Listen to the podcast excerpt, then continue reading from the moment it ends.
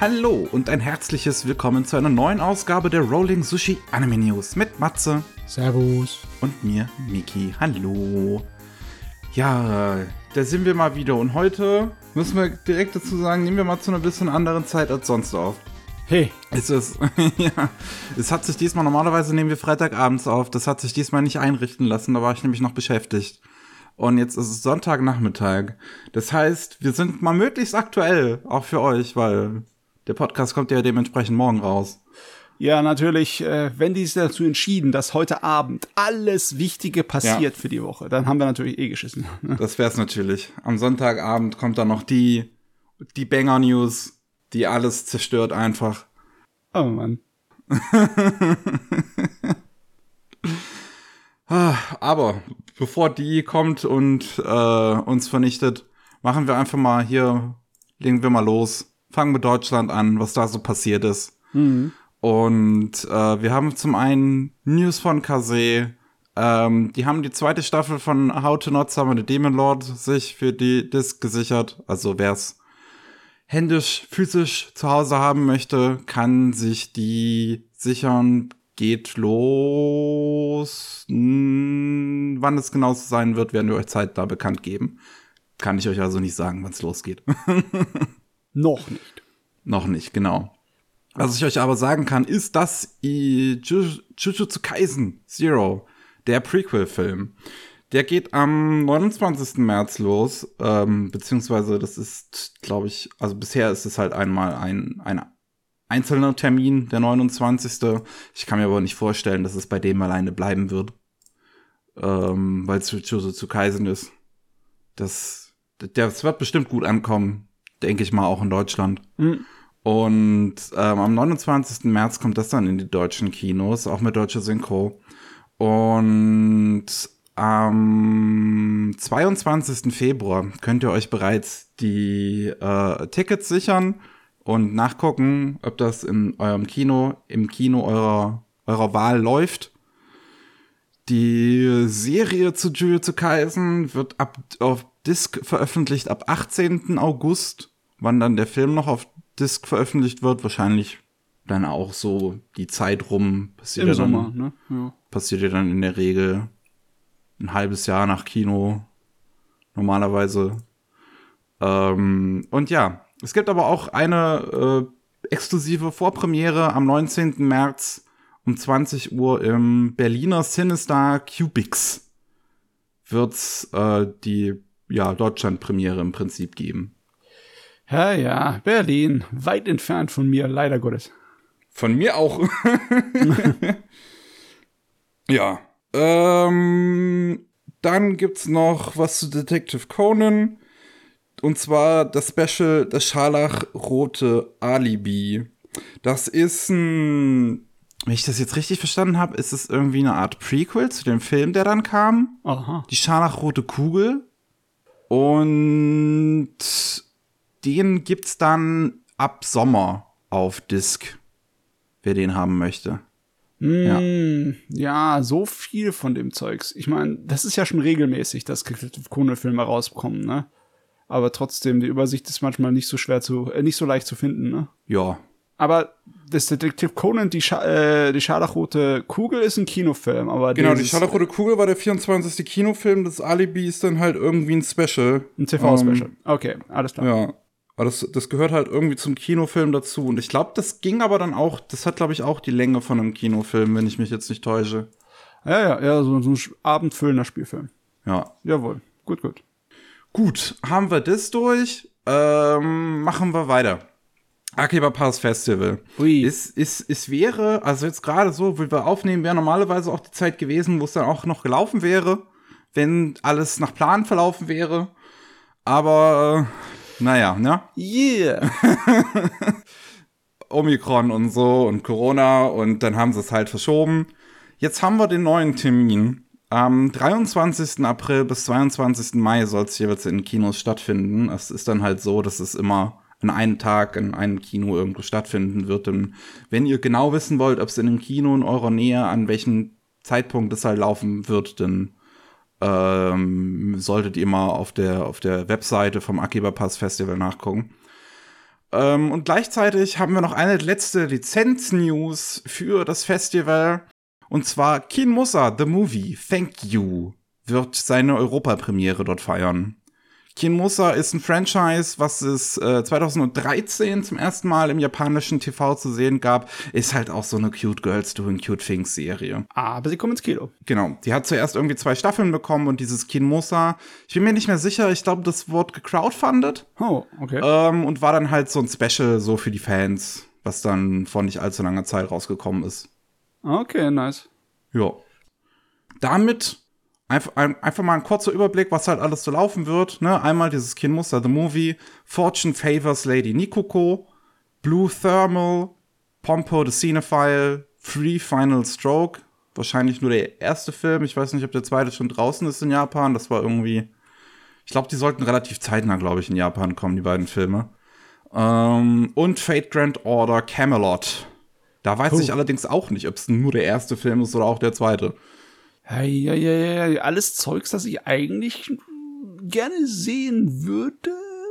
Ja. Ja, ist alles interessant, bis auf Free vielleicht, das ist nicht so mein Fall, aber ich meine, es gibt, es gibt so Schwimmsportgeschichten, die ich gern mal als Anime haben möchte. Da hat der Adachi Mitsuru, der Baseball-Mangaka, hat mal eine gemacht, die war cool. Es war so eine Parodie auf das äh, Romeo und Julia Ding, ne? so zwei verfeindete mhm. Familien und die Kinder von denen äh, freuen sich miteinander an. Okay, was heißt freuen sich miteinander an? Sie verbringen erstmal die Hälfte des Mangas dazu, sich gegenseitig das Leben schwer zu machen. Ah. Okay. Aber ja, naja. Ja. Mal sehen. Dann haben wir noch, ähm, oder nee, wenn wir gerade beim Thema Kino waren, das finde ich auch ganz interessant. Ähm, jetzt waren ja zuletzt die Berlinale, oder ist die immer noch, ich weiß gar nicht, wie lange die läuft. Die läuft, die läuft glaube ich, nur eine Woche, oder? ja, jetzt, ich glaube, so lange ist sie nicht. Ja, müsste jetzt schon vorbei sein im Prinzip. Ähm, oder an dem Tag, wo wir hier aufnehmen, ist, glaube ich, der letzte Tag oder so. Auf jeden Fall, was ich ganz interessant fand, es gab auch zwei Anime-Filme da zu sehen. Zum einen mhm. Ino von äh, Yuasa, der hat da seine äh, Deutschland-Premiere gefeiert. Uh. Ähm, der, der lief ja schon auf zahlreichen Festivals und so, von daher, das ist jetzt nicht so special, ist aber ganz cool, wer das mitgekriegt hat. Ähm, aber was ich ganz interessant fand, ist halt Bubble, der Netflix-Film von äh, With Studio, der jetzt ha. im April dann kommen wird. Der hatte seine Weltpremiere auf der Berlinale. Der lief da gleich, wenn ich das äh, richtig sehe, dreimal, glaube ich. Und ja, war halt dort zum allerersten Mal zu sehen. Und das, also ich, das passiert halt nicht so häufig unbedingt, dass ein äh, Anime-Film seine Weltpremiere in Deutschland hat. Das Einzige, was mir halt jetzt noch einfällt, ich weiß nicht, ob es irgendwann mal dazwischen dann was gab, was mir auf jeden Fall einfällt, ist Welcome to the Space Show. Das hatte seine äh, Weltpremiere auch auf der Berlinale. Ja, manchmal passieren so schräge Sachen, aber das hier ist eher eine etwas größere Produktion, ne? so eine Eigenproduktion mit etwas größeren Namen hinten dran. Das hm. überrascht mich da schon ein wenig. Aber ist gut, immer gut, immer fein. Ja, finde ich auch ganz cool. So, und dann haben wir noch ein paar Lizenzen von Ultraverse, die äh, neue Sachen bekannt gegeben haben. Zum einen die Hexe und das Biest. Das ähm, soll später noch irgendwann in diesem Jahr erscheinen, ein Band 10 Euro und ist eine Geschichte über ein junges Mädchen und das ja, also so, so, so ziemlich selber eine Art Biest ist und begleitet wird von einem Typen, der immer einen Sarg auf seinem Rücken trägt. Und beide landen in einer Stadt, die eine Hexe feiern, die irgendwas Tolles gemacht haben soll, wobei Hexen normalerweise in dieser Welt eigentlich verhasst werden. Und die zwei versuchen herauszufinden, ob hinter dem Handeln der Hexe nicht doch irgendwas böse Absichten stecken. Ja, ja, ein Kerl, der einen Sarg mit sich rumträgt, ist immer gut, ne? Egal, ob das hier bei Gungrave war oder sowas. Das passt, äh, kommt immer, da ist irgendwas drin versteckt. Bestimmt Kanonen. ja. Ähm, dann haben wir das Tsugumi-Projekt. Das ist, ähm, kommt aus Frankreich und wird von Ipatu gezeichnet. Ähm, ich müsste, glaube ich, auch mittlerweile auch schon in Japan laufen, bin ich mir jetzt nicht sicher. Ähm, kostet auch wieder 10 Euro pro Band und das ist eine Geschichte über jemanden, der Mitglied einer Eliteeinheit war in der europäischen Armee und ähm, jetzt Zwei, äh, Japan gilt jetzt seit 200 Jahren als verlassen, doch da ähm, gibt's noch irgendeine schreckliche Waffe, die, die da versteckt ist, namens Tsugumi. Und er ist unterwegs mit einem kleinen Team, um die zu bergen. Was habt ihr mit Japan angestellt, hä? Postapokalypse, ja. da kommt's her, ne? Also anscheinend war das halt so, dass diese Waffe, so die war gerade dabei entwickelt zu werden und alle Länder der Welt haben sich dann zusammengeschlossen, so gesagt, die Waffe ist so gefährlich, wir müssen Japan vernichten und haben da einen Atombombenhagel drauf abgeworfen. Und jetzt stellt sich halt heraus, dass es anscheinend noch Überbleibsel dieser Waffe gibt. Wetten, ist es ein süßes Anime-Mädel? ich meine, man sieht auf dem Cover von dem Ding, auf dem zweiten zumindest, sieht man schon irgend so ein süßes Anime-Mädel mit, mit grauen Haaren. Ich meine, es ist Japan. Logischerweise ist die ultimative Waffe äh, ein süßes Anime-Mädel. ja. Ähm, und dann gibt's noch ähm, Navilera, wie ein Schmetterling. Das ist ein Webtoon aus Korea, der ähm, auch mittlerweile fertig ist. Der lief circa fünf Jahre. Und den gibt's in fünf Bänden vollständig. Der hat auch auf Netflix eine Adaption bekommen, eine Live-Action-Adaption, eine koreanische, die ähm, man sich da angucken kann. Und es geht um einen 70-Jährigen, um den herum sind im Prinzip eigentlich schon fast alle gestorben, die ihm mal nahe standen. Ähm, und jetzt hat er den Entschluss gefasst, mit 70 dann doch noch seinen letzten Traum in Erfüllung gehen zu lassen, Ballett zu tanzen. Hm. Das wollte er nämlich schon seit kleiner Junge mal machen. Und ähm, also viele Leute raten ihm dann natürlich noch ab, die in seinem Umfeld stehen, auch sein Arzt und so, und das soll er doch nicht machen.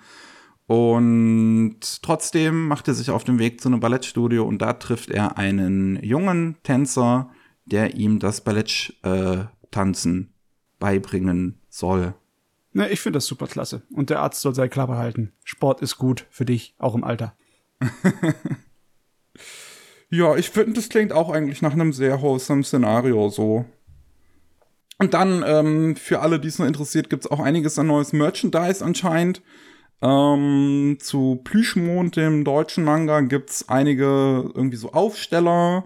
Es gibt irgendwie eine Statue zu Scarecrow. Ich weiß, das wird, glaube ich, auch ein deutscher Manga.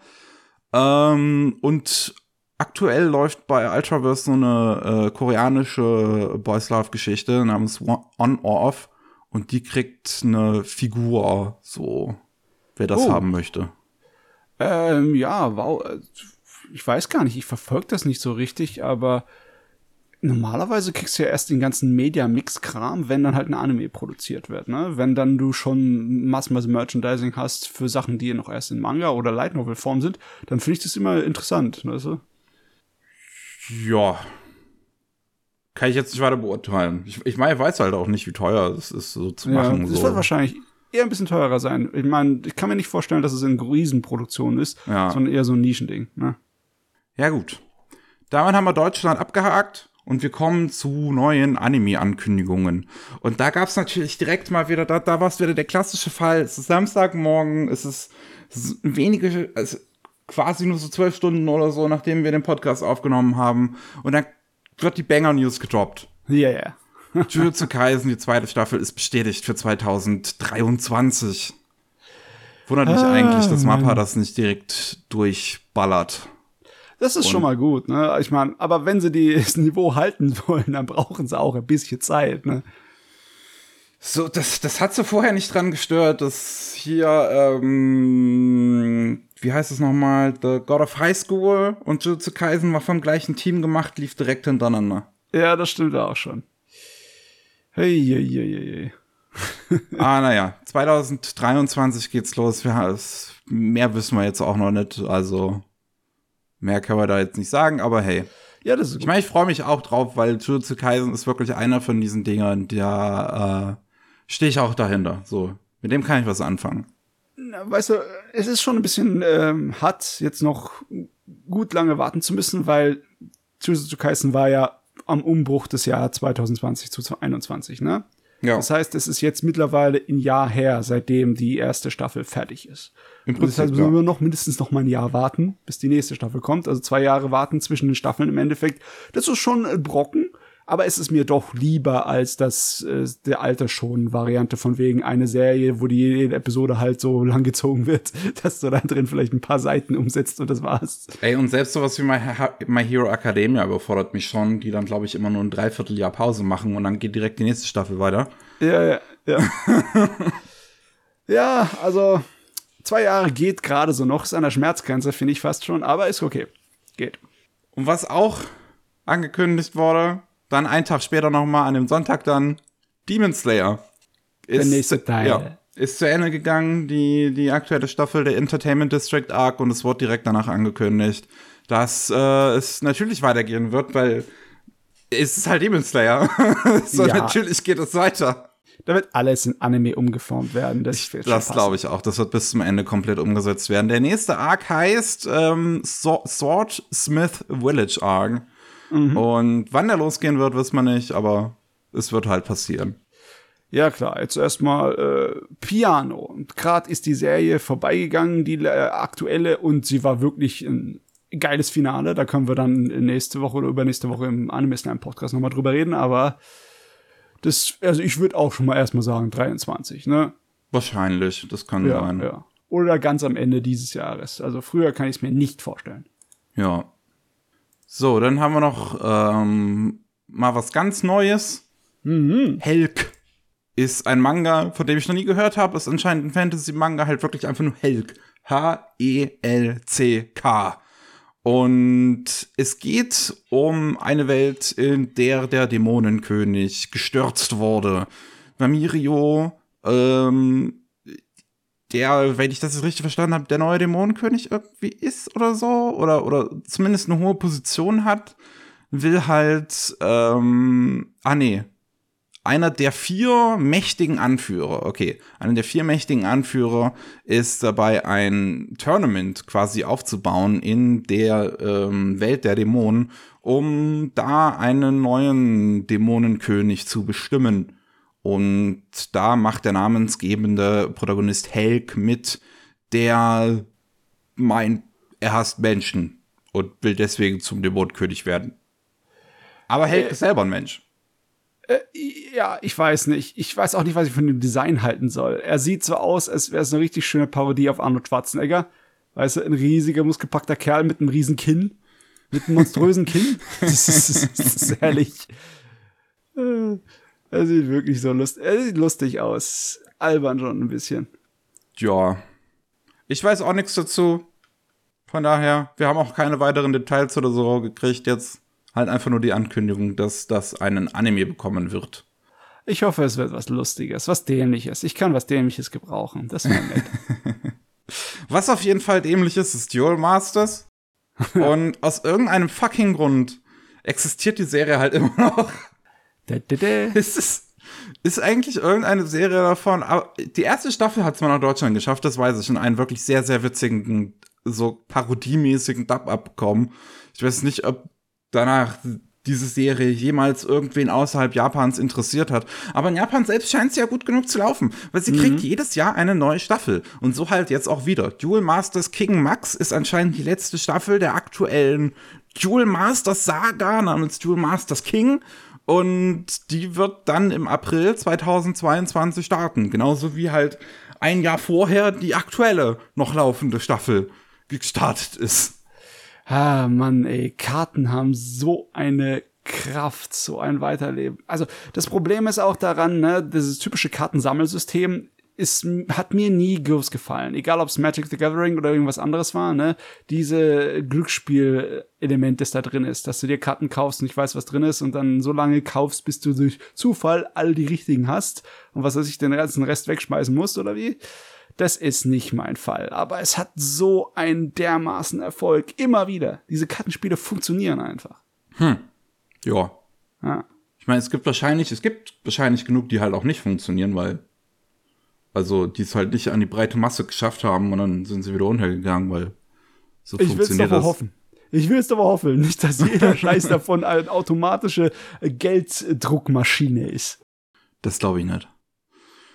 So, aber wir haben auch wieder den nächsten Comic-Fester-Hit hier für euch. Ähm, und der heißt. Er, der, englische Titel ist noch nicht offiziell. Willst du den japanischen einmal vorlesen? Okay. Sasanami Soshi ni Shoujo Sasagumaga. Äh, what the fuck? Äh, äh, ja, okay, es ist kein Light Novel Titel. es ist kein Light Novel Titel, aber wie soll ich das übersetzen? Mit, äh, das Sasanami Shoji, Soshi ist ein Dings, ein Name, oder? Ja. Ja. Ja. Pff, äh, ja, klar.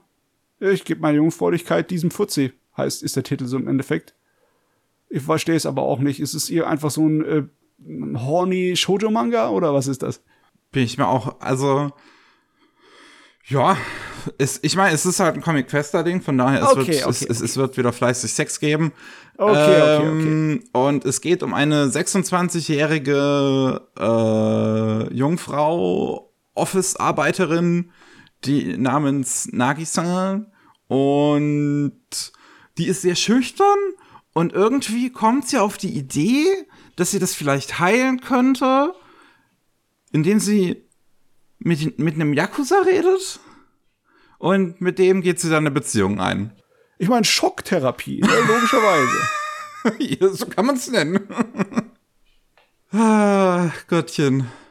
Ich meine, das ist ein komischer Name äh, für japanische Verhältnisse. S äh, Soshi.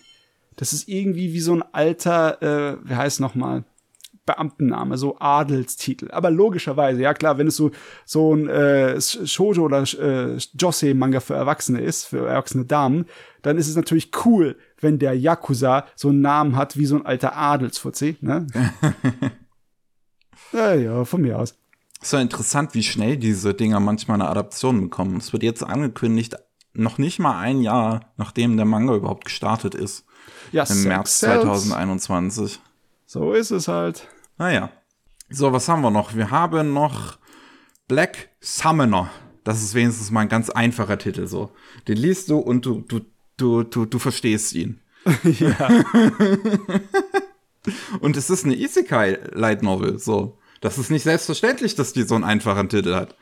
Ja, die versuchen was anderes. Nein, komm, wollen, wollen wir uns nicht selber verarschen. Die versuchen nichts anderes. Es ist ein Fantasy-Standard bestimmt, oder? Ja, ähm, es geht um einen Typen, der ich ich verstehe halt nicht ganz, also ich habe noch nicht ganz verstanden, ob er das jetzt im Prinzip regelmäßig macht oder ob das jetzt einfach einmal passiert ist, dass er in eine neue Welt quasi gereist ist, dass das einer so seiner Fähigkeiten ist irgendwie und dann kommt er in eine neue Welt ähm, und wird als äh, Summoner nicht unbedingt wiedergeboren, sondern landet im Prinzip so als einfach neuer Mensch in dieser Welt, wenn ich das richtig verstehe.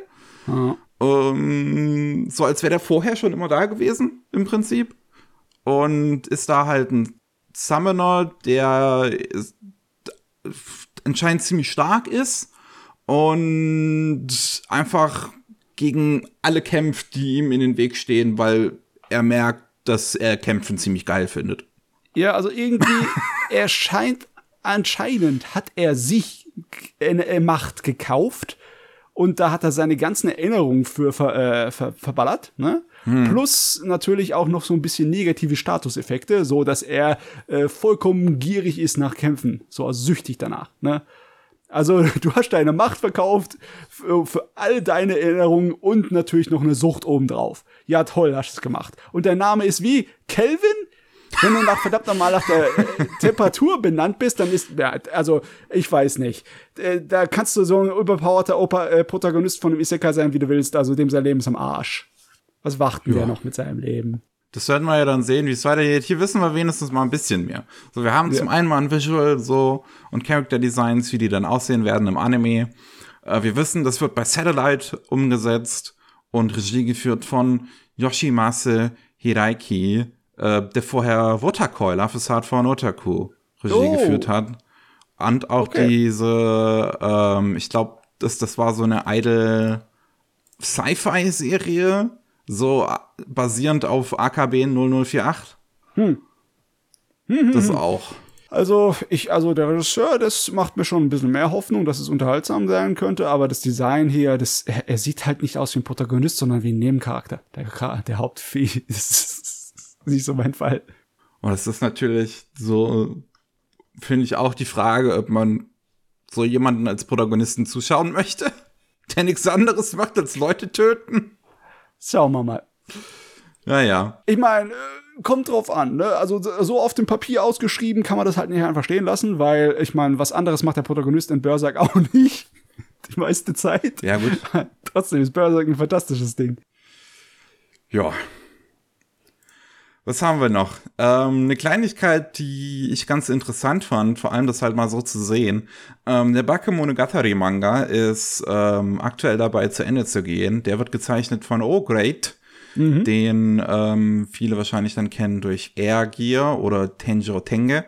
Und ja, wie gesagt, ist dabei zu Ende zu gehen mit dem 16. Volume.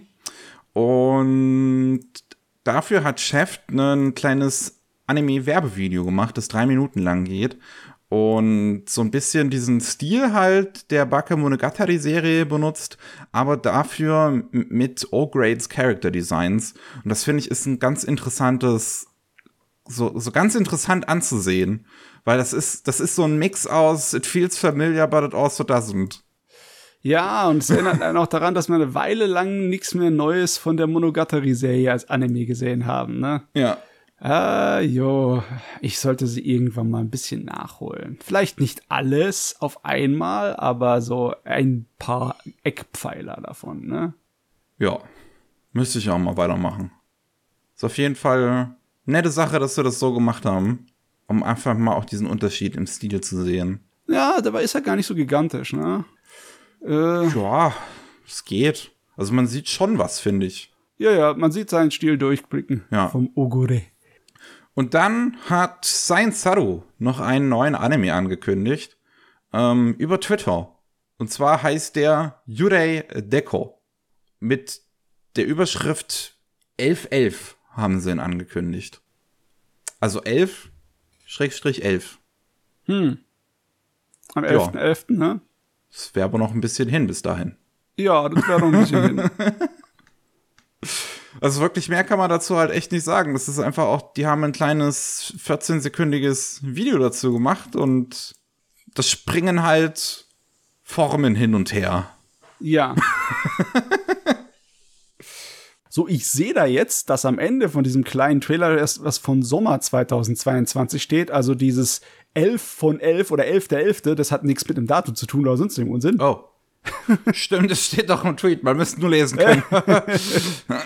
ja, keine Ahnung, was das 11 von 11 dann sein soll. Und äh, logischerweise, der Titel sagt einem auch nichts, weil das wieder so eine extrem äh, stilisierte Angelegenheit ist mit, also Jure nicht wie Geist, sondern einfach You vom englischen Du und dann ein, äh, eine Null, wo ein Herz drin ist, das durchgestrichen ist. Also Null im Japanischen ist Re, ne? deswegen Jure. Ja. Und Re kann auch kalt oder kaltherzig heißen, also man könnte vielleicht was reininterpretieren, aber im Endeffekt ist es nur äh, Farben und ein Datum und ein Titel. und im Tweet steht auch noch, we will deliver a lot of love, love. to everyone this year. Also doch kein durchgestrichenes Herz, ja?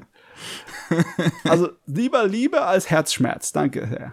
Ja, ich bin mal gespannt, was das wird. Gut, ähm, haben wir es mit den neuen Anime durch. Wir kommen noch zu ein paar Sachen, wo wir neue Infos zu über haben.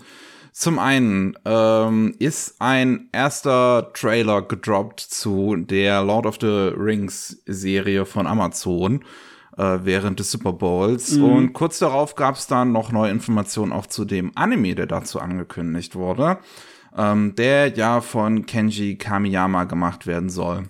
Und zwar haben wir da jetzt ein Datum und haltet euch fest, es wird noch eine Weile dauern am 12. April 2024 soll der in den Kinos laufen. Sogar also ein bisschen mehr als zwei Jahre noch hin. Yep. Ja, puh.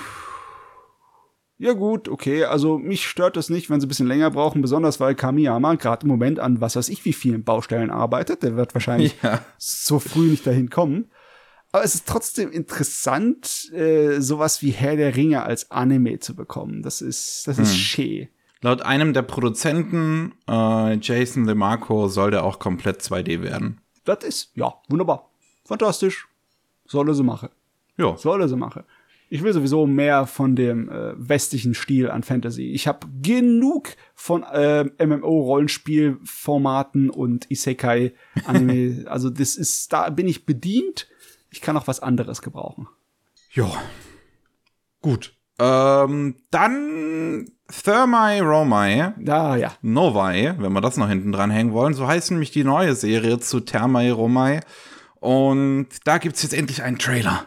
Uh. Mit einem Datum. Am 28. März wird äh, die neue Serie bei Netflix erscheinen. Und ich finde den Trailer super. Okay. Das ist äh, wirklich, wirklich spaßig. Und der sieht auch super aus, muss man auch mal dazu sagen. Der ist schön gezeichnet und animiert. Ähm, das könnte dementsprechend also tatsächlich ganz cool und witzig werden. Okay, das ist ein bisschen mehr Aufwand, habe ich das Gefühl, weil die Thelma Romae Serien davor, die waren halt so ein bisschen mehr minimalistisch. Es war halt nur Gag-Manga, ja. ne? ja. Also ich freue mich drauf. Ähm, das wird die, die, das Franchise ist ja sowieso, also es ist riesig in Japan. Ähm, und ich glaube, da gibt's auch noch mal einige Live-Action-Filme zu. Ein Anime hat sich das irgendwie nicht so ganz durchgesetzt. Und dass wir jetzt halt eine neue Serie dazu bekommen, die dann auch so hohe Production Values anscheinend hat. Das wird äh, ganz cool, hoffe ich mal. Ja, mal sehen. Ja. Ach Gott, es ist immer noch so lustig, dass so ein Gerät einfach so eine Langlebigkeit und so einen Erfolg bekommen hat. ja, Toiletten kommen gut an in Japan. Und Bilder. und Bilder, ja. Wir haben noch ein bisschen was ähm, abseits von Anime, zwei News, die auch noch ganz spannend sind, weil sie ähm, auch so ein bisschen out of left field kommen. Zum einen Dokyosei ist eine Visual Novel, die ursprünglich 1992 rauskam. Und das ist ein Eroge halt, die so eine klassische äh, ja, Liebesgeschichte so in der Highschool halt ist. Halt ja, ja. ein Typ und du hast einen Haufen Mädels und du spielst halt für jedes Mädel irgendwie eine extra Route, wo du dann einmal die Sexszene bekommst. Ja, ja, das war so einer von diesen alten, sehr kitschigen Romantik-Dingern. Wirklich. Ja. Das ist alles so pure Love-Rotz. also es ist halt, also, aber es gilt halt als ziemlicher Klassiker, das ähm, erste, beziehungsweise diese Reihe so ein bisschen, weil die auch alle schon recht alt geworden sind und ähm, ich glaube auch alle Anime bekommen haben. Dokyosei, die beiden Serien dazu waren jeweils Hentai. Ich glaube zu Kakyusei, die Serien, da haben sie es dann entschärft und TV-gerecht gemacht. Ja, klar. Ähm, Was dann beliebter wurde. Ja. ja. Und jetzt kommt das Original zurück und wird am 11. März auf Steam veröffentlicht in einer All-Ages-Version. Äh, die Adult den Adult-Content kann man sich aber zusätzlich holen auf der Webseite von Joren. Das machen die äh, Publisher so, weil sie halt A, äh, möchten, dass die Spiele in allen Regionen weltweit veröffentlicht werden können, weil pornografische Spiele können zum Beispiel bei uns in Deutschland nicht veröffentlicht werden über Steam. Mhm. Ähm, die werden automatisch geblockt. Deswegen machen viele Publisher da auch äh, noch entschärftere Versionen, die dann auch in Deutschland rauskommen können. Und ähm, halt auch, weil aus irgendeinem Grund besonders Visual, also japanische Visual Novels von Steam schneller weggestrikt werden als der ganze Rest. Ja. Im Pornografiebereich, was irgendwie weird ist. Ich meine, wenn das so funktioniert, dass du das Spiel einfach entschärft veröffentlichen kannst und den Patch für die Erwachsene-Version einfach frei zum Runterladen auf der Website dann hast, dann ja, ja wenn das so geht, das Umgehen, dann ja gerne. Können sie ja, immer so machen. So machen sie es schon länger. Ja. Von daher, ähm, wen das interessiert, ist eigentlich eine ganz interessante Ankündigung, finde ich, dass so 20, nicht, nicht mal 20, 30 Jahre später, oh mein Gott! Ja. Aber ganz ehrlich, ich, ich habe gar keinen Bock mehr. Ich habe das mal ein paar Mal ausprobiert und es ist einfach viel zu viel Arbeit, sich stundenlang durch die Stories durchzuklicken, um einfach nur, nur was, ja, es ist wie ein altes äh, Point-and-Click-Adventure, dass manchmal die Lösungen für die Wege absolut keine Logik haben. Ne? Du pushmierst nur so lange aus, bis du weißt, ah, die Kombination von Antworten, dann komme ich auf die Liebesgeschichte für das Mädel. Und es ist einfach nur ein Zeitfresser und was mir. Ich, bei der neuen Fassung bin ich noch nicht mal so begeistert von den neuen Designs. Also, ja, ja finde also ich, ich ehrlich gesagt auch gar nicht mal so schön, die meisten. Ah. Gerade die großbusigen Figuren, finde ich, wirken einfach nur ein bisschen weird. Hm, ich weiß auch nicht. Ach Gott, ja, es hat bestimmt ein paar Abnehmer. Ja. Und das ist eine Sache, über die ich mich mega freue. Das Ui. ist, ähm, weil Seven Seas ist ein englischer Publisher für Manga. Und die haben jetzt angekündigt, dass sie Yokohama Shopping Trip lizenziert haben. Und das Besondere daran ist halt, dass diese Serie es einfach jahrelang nicht aus Japan rausgeschafft hat. Mhm. Ähm, die, der Manga zählt wirklich als, äh, also in Japan, als einer der besten Manga überhaupt. Und aus irgendeinem Grund hat es die ganzen Jahre nicht aus Japan rausgeschafft. Jetzt ähm, wird die Serie seit äh, März 2021 mittlerweile in Frankreich veröffentlicht. Und ähm, ja, im August diesen Jahres kommt dann auch eine offizielle englische Version endlich raus. Und das gibt mir mhm. so ein bisschen mhm. Hoffnung. Falls ja. halt doch für Deutschland doch nie was rauskommen sollte, kann ich es mir dann wenigstens auf Englisch holen und endlich mal verstehen, und auch halt ganz legal so äh, besitzen. Und das finde ich super. Ja, das ist bestimmt geil. Mann, das wäre mal eine Gelegenheit, das nachzuholen. Also, was heißt nachzuholen? Das wieder zu erleben. Es ist eine Weile her. Ja, ich habe halt nur die OVAs mal gesehen, da bin ich auch großer Fan von den Dingern. Und ich habe schon immer gehört, dass der Manga super, super toll auch sein soll. Und mhm. das finde ich dementsprechend, also das begeistert mich total, dass die das jetzt nach all der Zeit mal lizenziert haben. Das Ding hat ja, glaube ich, Wann hat denn das angefangen? Ähm, War in den 90ern, oder? 1994. Ja, ja, ja. Also eine Weile her. Ein bisschen. Ja. So, jetzt kommen wir leider an, zu einer Reihe an Todesmeldungen wirklich, die wir jetzt nur in der einen Woche nur hatten. Das ist wirklich sehr, sehr traurig. Ähm, und fangen mit einer viel zu jungen Person an.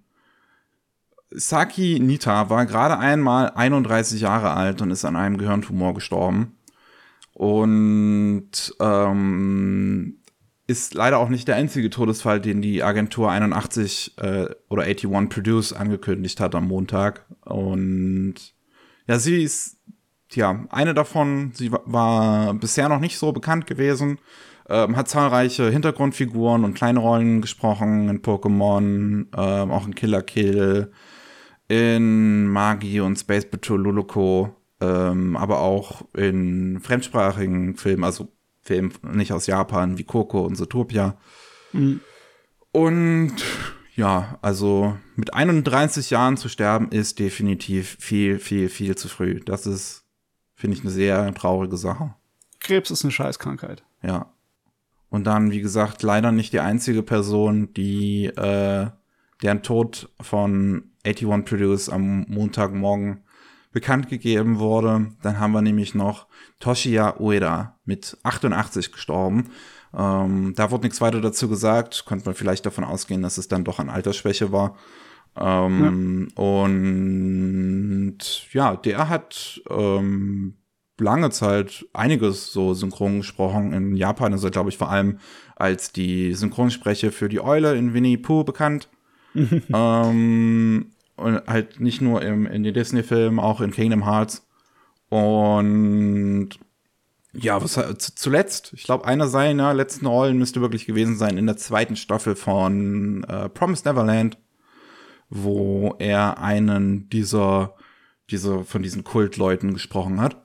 Ja, also hat er auch bis in die hohen 80er noch seinem äh, Handwerk nachgegangen. Ne? Ja, ja. Äh, das ja solche Leute, die, die, die hören einfach nicht auf. Die kennen sowas wie Ruhestand nicht. und dann irgendwann sind sie weg. Und äh, ist, manchmal ist es schon plötzlich, obwohl der schon fast 90 war, ne? Ja. Und dann, also, als das bekannt gegeben wurde, ist auch meine Twitter-Timeline tatsächlich ein bisschen explodiert ähm, weil ich viele Animatorinnen gesehen habe, die ähm, in sehr hohen Tönen dann von ihm gesprochen haben, von Manabu Ohashi, der im Alter von 73 gestorben ist und als äh, wirklich legendärer Animator gilt.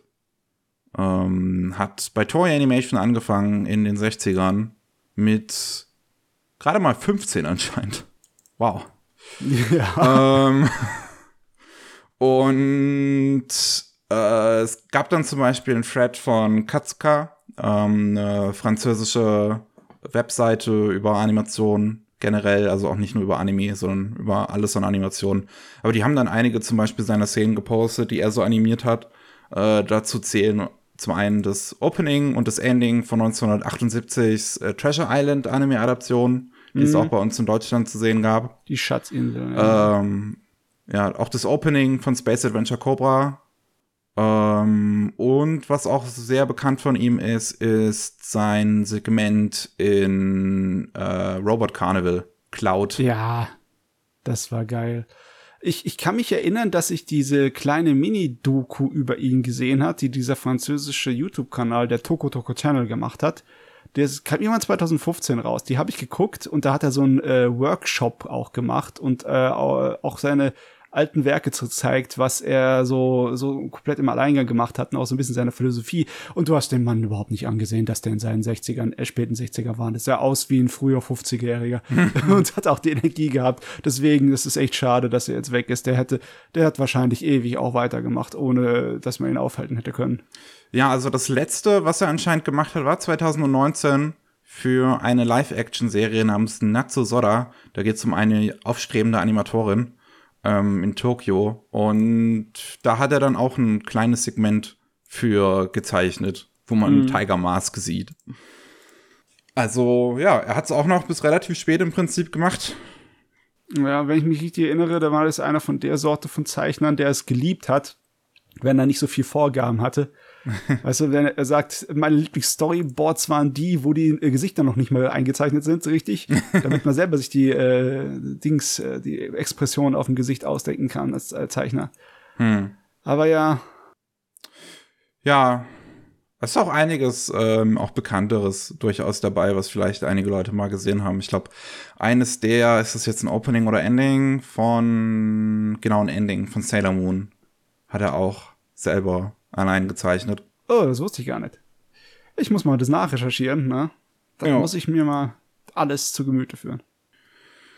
Gut, aber lassen wir diese traurigen Dinge dann endlich mal hinter uns und kommen dann zu immer noch traurigeren Dingen, aber weniger traurig. Oh Gott, oh Gott. Äh, ja.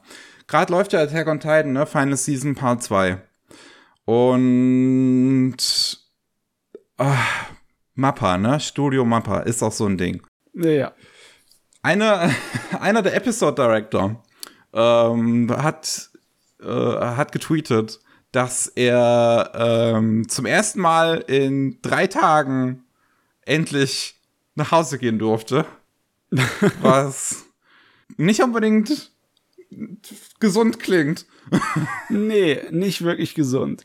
Aber äh, das Problem ist, da fehlt so ein kleines bisschen Kontext, ne? Ja wenn das jetzt zum Beispiel das große Finale ist, äh, der, das Ende von der Produktion, du musst es gerade was fertig machen und dann haben sie halt äh, drei Tage lang im, im Büro übernachtet, dann hört sich's noch überlebbar an. Ne? Aber wenn das eine regelmäßige Sache ist, dass er zwei oder drei Tage lang nicht nach Hause gehen kann, dann ist es, äh, ja, nicht toll. Gar nicht toll. Ja, nicht gut.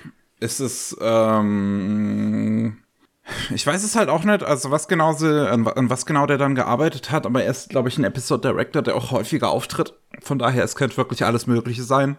Er hat halt mhm. halt keinen Kontext dazu geliefert, sondern ist halt einfach nur so getweetet. Auch mit, mit drei Punkten dann am Ende. Also, man hat, man hat im Tweet angemerkt, dass er selber nicht davon begeistert war. ja. Wahrscheinlich nicht. er hat die Tweets dann auch gelöscht, nachdem sie ähm, mehr Aufmerksamkeit generiert haben. Und es passt halt nun weiter in diese Reihe von, von ja, Sachen, die wir jetzt mittlerweile über Studio Mappa halt gehört haben. Von Animatoren, die, die, die Mappa mit einer Factory vergleichen. Also, ja. und. Fabrikband, ne? Ja. Und Am Fließband arbeiten. Jemand anderes, der sich auch dazu geäußert hatte, dass das bei Mappa im Prinzip die Animatoren gar nicht richtig gelehrt werden und halt einfach nur produziert wird, produziert wird, produziert wird. Dann gab es noch den bekannten Fall mit Ipei Ichi, der äh, darüber gesprochen hat, dass Mappa ähm, mit einen Deal mit Netflix eingegangen ist, wo sie halt wirklich alle nur 3800 Yen pro Cut bekommen haben. Und ähm, ja, also was wirklich so das absolute Minimum ist an Yen pro Cut. Ja, es ist sowieso so schwer, weil eine Einstellung, ne? Was also dann ja im Japanischen als Cut bezeichnet wird, Hm. ne, das kann eine Menge Frames sein, bevor der Schnitt zur nächsten Kameraeinstellung kommt, ne? Es kann sehr unterschiedlich sein, ja. Ja. Und äh, dann einfach nur so einen äh, Standardpreis für alle Cuts zu machen, ist irgendwie, äh, ist ja kacke, ne? Das funktioniert ja irgendwie nicht. Es ist besser, wenn du einfach dann pro Frame bezahlt werden würdest, ne? Aber ne. das Dämlichste ist auch noch, dass äh, wenn du wirklich ordentlich bezahlt wirst, dann musst du hingehen und feilschen wie so ein Blöder anscheinend, so wie es sich anhört. Musst es aushandeln. Äh, ja, also ähm, IP hatte in seinem Poster damals auch dazu geraten, dass ähm, AnimatorInnen generell ähm, sagen sollen, dass sie nur für 15.000 Yen arbeiten, aber keiner, kein Studio würde dazu halt Ja sagen und dann läuft's halt normalerweise auf so, wenn sie Glück haben, vielleicht 11.000 raus. Also da wird schon im Prinzip gekämpft. Auch Ja. um die richtige Bezahlung. Ja, ich, das, ist, kann man halt, das kann man halt nicht einfach so ausrechnen, weil wenn ein Zeichner, sagen wir mal, eine Sequenz zeichnet, ne, dann macht er das nicht einfach so hin, fertig, ich habe jetzt meine 25 Bilder dafür gezeichnet, für diese eine Animationssequenz äh, in der Kameraeinstellung, gibt es ab und fertig. Nee, das wird erstmal ein bisschen grober gezeichnet, dann geht der, äh, der Regisseur oder der Animationsregisseur drüber und äh, sagt dir, das musst du ändern, das musst du ändern, das muss ich in die Richtung. Und dann, bis du es irgendwann mal fertig gemacht hast, bist du zwei, dreimal drüber gegangen, ne? Es muss ja auch dann irgendwann sauber gezeichnet werden. Also, das äh, kann ein Riesenaufwand sein. Und dann, wenn sie dir dann was umgerechnet 35 Dollares dafür zahle, dann ist es ja ein Witz. Ne? Das ist ja Witz. Ja, ich schreibe auch gerade an einem Video über, über so äh, äh, halt den Stand der Anime-Industrie so, so ein bisschen. Und ähm, ich habe mir da halt Mappa im Speziellen halt nochmal genauer angeschaut und ich finde es halt ganz faszinierend, weil das halt gegründet wurde von ähm, einem der Gründer von Madhouse, Masao Maruyama, der ähm, damals von von was ist der abgegangen? Ich weiß es nicht mehr genau. Ist auch von irgendeinem bereits anderen Studio halt abgegangen, um dann mit anderen Madhouse zu gründen, weil er halt nicht mehr so, so in diese Massenproduktionsschiene rein wollte halt und, und wieder Anime machen wollte für die Kunst und, Ja. und, und nicht für das Geld. Und ähm, dann hat er halt Ma- Madhouse letzten Endes verlassen, weil Madhouse selber zu dem geworden ist im, im letzten Endes halt auch das haben wir jetzt zum Glück wieder in den letzten paar Jahren so ein bisschen Rückentwicklung gehabt, wo Madhouse Anime auch wieder besser geworden sind, wo wieder mehr Inhouse gemacht wird. Aber es gab wirklich so eine Phase, wo auch Madhouse, das war so die 2010er rum, ähm, wirklich zu so einer einfach nur Produktionsmaschine geworden ist. Ja. Und da ist er dann halt gegangen und hat Mappa gegründet und wieder mit dem, mit dem gleichen Ziel, um, um Anime des, der, der Kunst wegen zu machen. Und dann, Ah, ist, ja. dann ist mit Mappa wieder das Gleiche passiert. Und Ah, der ist ja dann okay. auch schon 2015 müsste das sein oder 2014 ist er dann auch wieder gegangen von Mappa und hat es dem neuen und immer noch aktuellen Chef halt überlassen, dem wie heißt der nochmal Manabu Otsuka. Ja, Und man sieht das dann auch, wenn man das sich wirklich mal anguckt, wie viele Anime dann ra rauskamen pro Jahr, dass das wirklich, dass das wie so eine Rakete nach oben geschossen ist. Ich habe mir die Episodenzahlen mal durchgerechnet im Prinzip. Und 2014 kamen von Mappa noch 35 Episoden im japanischen Fernsehen. Und das höchste, was ich dann ausgerechnet hatte, war dann 2017. Und da waren wir dann bei 95. ja, verdreifacht fast. Ja. Ah ja, nee, das funktioniert halt nicht. Ne? Wenn du dir denkst, Hauptsache Masse, dann geht die Klasse halt drauf. Ja? Es ist irgendwie schade, dass es immer dieselben äh, Wiederholungen der Geschichte hat. Ne? Wir haben ja vorher über den Todesfall von Manabu Ohashi geredet. Ne? Der war ja auch äh, Teil von dem ursprünglichen Madhouse-Team. Der, der ist da von den Mushi Productions, so hieß diese alte Firma, Ah ja, genau. wo von Tezuka mitgegründet wurde ähm, dann weggegangen, um Madhouse zu gründen. Das war Anfang der 70er. Ne? Also, wenn du es überlegst, ne, Madhouse hat ziemlich lange durchgehalten, bevor es nicht so ein schöner Laden war. Ne? Aber bei Mapper ging das jetzt ziemlich schnell. Da Das sieht stimmt. man, die Situation der Anime-Branche im Moment ist nicht so schön. Da werden auch äh, Studios, die mit hehren Zielen gegründet werden, die überleben nicht so viele Jahre. Wenn du überlegst, dass Madhouse dann hier über 30 Jahre gebraucht hat, bevor es angefangen hat, so Kommerzrotz zu werden, ne? Ja. Ach ja, es ist wirklich ein bisschen traurig. Und es ist halt auch nichts, woran man jetzt großartig was ändern könnte, weil nun auch der, der äh, äh, Konsum von Anime ist halt deutlich hochgegangen und das wird halt auch mittlerweile von den Fans halt nur noch gefressen wie Fast Food. Aber ich weiß nicht, du, äh, wenn du, du halb so viel Anime pro Semester, äh, pro Saison hättest wie jetzt, glaube ich, wird trotzdem funktionieren. Äh, oder meinst du, die Fangemeinde würde dann sagen, äh, nicht genug Anime, jetzt gucke ich keine mehr. Das kann ich mir ich glaube halt, ich glaube halt, wenn die Anzahl an Anime zurückgehen würde, aktuell würde auch die Anzahl an experimentierfreudigeren Anime zurückgehen, weil dann müsstest du ja, nur im schon. Prinzip nur Anime machen, die dann dem Mainstream überhaupt entsprechen. So mit der großen Anzahl an Anime, die wir halt aktuell haben, hast du halt im Prinzip den Mainstream gedeckt eigentlich. Also ich glaube wirklich mehr als wir aktuell haben, brauchst du auch gar nicht. Wir sind glaube ich gerade wirklich ja am absoluten Limit. Kannst ja gar nicht konsumieren. Ich meine, ich verstehe, was du meinst, ne? Weil wenn man halt weniger hat, dann muss man auf jeden Fall welche produzieren, wo dem man sicher ist, dass man genug Geld damit verdient. Ja. Ne? Wenn du halt aber das schon abgedeckt hast, das Geld verdienen, dann kannst du auch welche machen, die nicht unbedingt die Nische sind. Aber trotzdem, ja wer verdient das Geld? Ne? Die Zeichner sind's nicht. Ja, das stimmt. Seufz. Ja. Gut. Ähm, wir haben noch Crunchyroll. Gibt's jetzt auf der Nintendo Switch? Ja, okay. Jay. Die Leute gucken auch Anime auf ihrem Handy. Also von mir aus. Ich find's halt nur witzig, weil das heißt, es gibt Crunchyroll gibt's früher als Netflix auf der Switch. weil Netflix gibt's einfach immer noch nicht auf der Switch. Ah, okay. Ich meine, die meisten Leute wahrscheinlich werden eher zu einem Tablett greifen, oder? Wenn sie einfach sich auf die Couch oder aufs Bett flatschen wollen und irgendwas schauen. Oder ist die Switch wirklich so angenehm? Ich weiß nicht. Das ist ja auch ein, ein ganz normaler Bildschirm, oder? Wie jede anderes Tablett auch einen hat. Eigentlich ja. Also ich weiß jetzt nicht. Es ist wahrscheinlich halt ganz geil, wenn man jetzt kein extra Tablet oder so hat und halt nur die Switch. Oder, oder ähm, du hast eine neue OLED-Switch. Da ist das Bild wahrscheinlich besser. Ja, oder das. Und es gibt auch das Offline-Viewing auf der Switch, dass du die Episoden runterladen kannst.